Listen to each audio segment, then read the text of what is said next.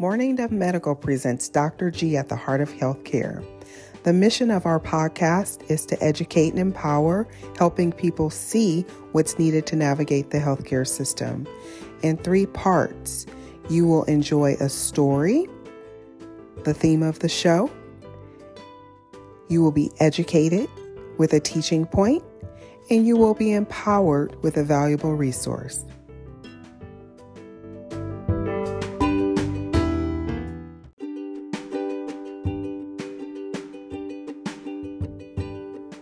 Welcome to episode six of Dr. G at the Heart of Healthcare, IDT core members, the social worker.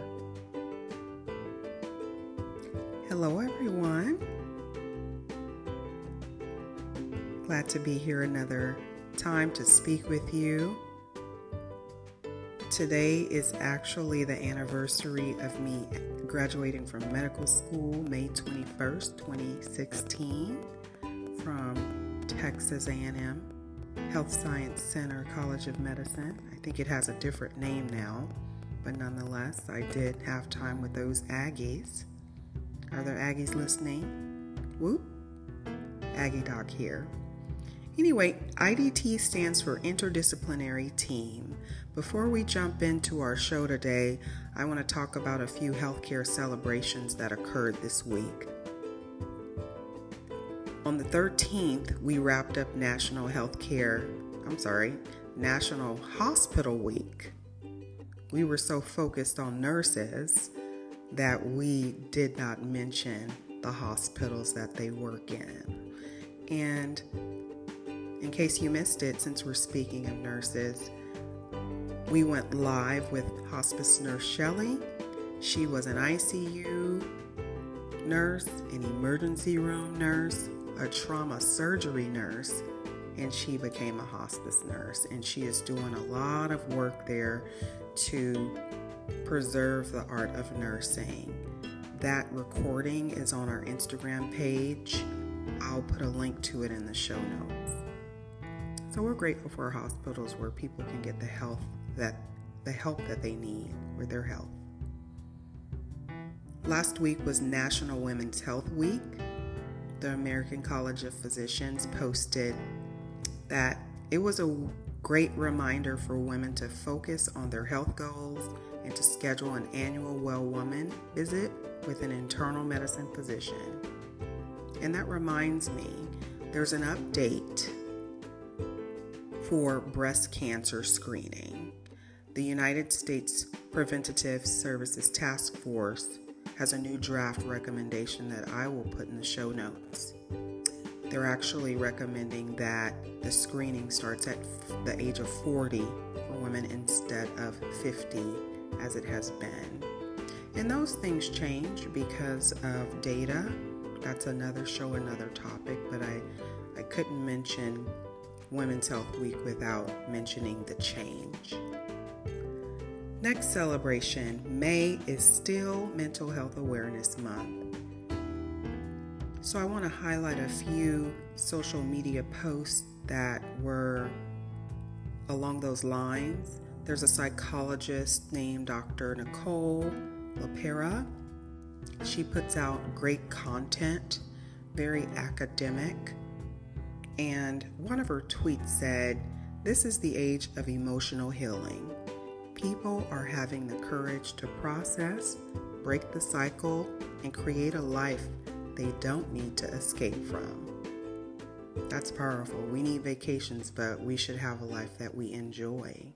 And since we're talking about psychologists, I have to mention the president of the American Psychological Association, and that's Dr. Thema. She puts out great messages on social media as well that just nuggets of inspiration and empowerment in your mind. She also has a great podcast called the Homecoming Podcast. I'll put a link to that in the show notes. Last celebration we're going to highlight is from Friday. It was World Family Doctor Day. The American Academy of Family Physicians and World Organization of national colleges, academies, and academic associations of general practitioners slash family physicians, WONCA. Ooh, that's a mouthful. They highlighted these physicians that take care of families from birth to death. I'm sure many of you have seen a family physician at some point. They are they take care of the community and they keep our families healthy and do that preventative care and so we are grateful for them. Hopefully they were treated well at work. So let's jump into our mission. To educate and empower in three parts, we help listeners see what's needed to navigate the healthcare system. Today we're talking about the interdisciplinary team core members. We're continuing that series. We already talked about nurses last week. This week is the social worker. And then, you know, the hospice physician is also a core member. Next week, we'll speak about chaplains. So, today we're going to talk about social workers, and we're actually going to go live on Instagram to talk to a social worker. And so, if you can join, that would be great.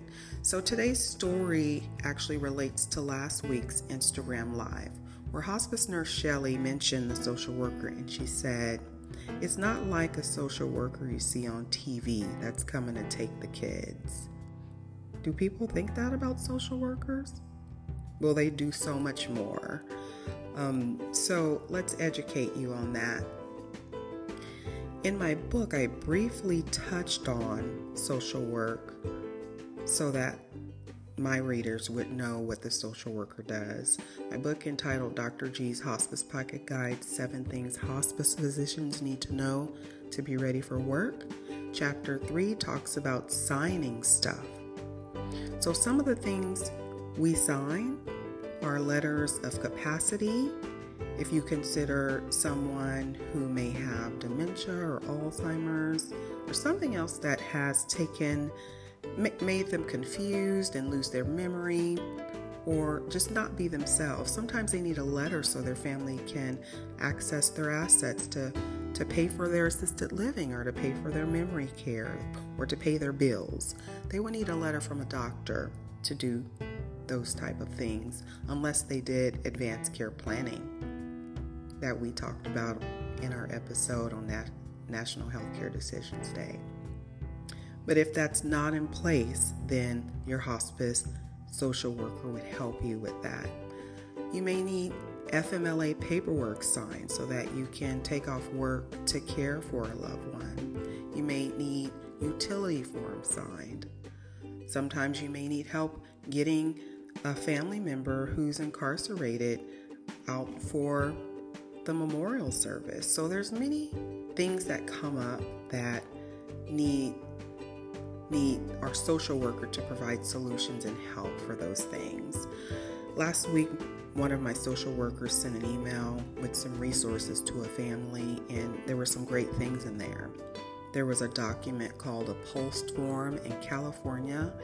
It's a form that is called the Physician's Order for Life Sustaining Treatment.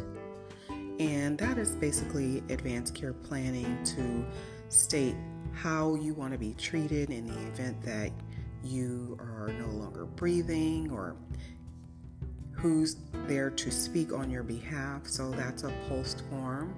Also, in that email was an after death checklist. Do you know what what you're supposed to do when someone dies? That that's not common knowledge. And so the social worker provided a checklist of things to do she also had in there a mortuary list. She helps with final arrangements. And again, when when you're dealing with the loss of a loved one, sometimes you don't know where to start and so these things are are readily available with your hospice social worker. The favorite thing that the social worker does, my favorite thing I should say is Coordinate family meetings for goals of care. As I've mentioned before, family dynamics can explode when they're faced with stressful events and the, the end of life of someone, and people have different opinions. And so sometimes we need to have a family meeting with the interdisciplinary team to align with the goals of care and to help problem solve, help find solutions, and help people just need to talk sometimes. And so the family meetings are actually an amazing tool, and that's one of the great tools that we use in hospice to help.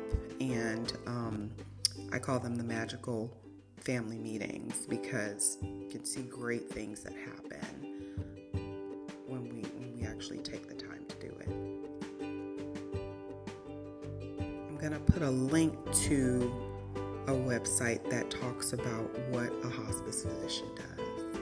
Now to empowerment.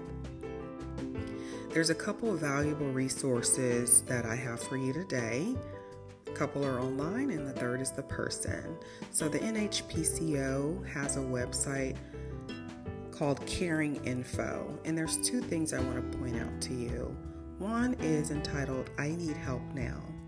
When you're faced with a serious illness, you may be dealing with some intense emotions and, and need direction. That website can help you. Also, another component of it talks about getting grief and loss support. So, that is a resource there. Then, our actual special guest is the valuable resource of the week. Our social worker, Lisa, the co creator of the Death Deck, will be with us. I'm going to put a link to her blog in the show notes. She has a part that says the ultimate gift you can give your family grappling with grief. So she has that there. The Death Deck, we're going to talk about that and and how they came about creating that. It's described as a tool used by families, caregivers, and healthcare providers to help facilitate conversations about end of life wishes. With a casual tone, multiple choice, and open ended questions, the end of life deck makes starting conversations about what matters most a little easier. So, today at noon, We'll be live and we're going to dive deeper into the social worker's role on the interdisciplinary team and hear the story about how the partnership started with creating the Death Deck. So, thank you for joining me today. I wish you peace.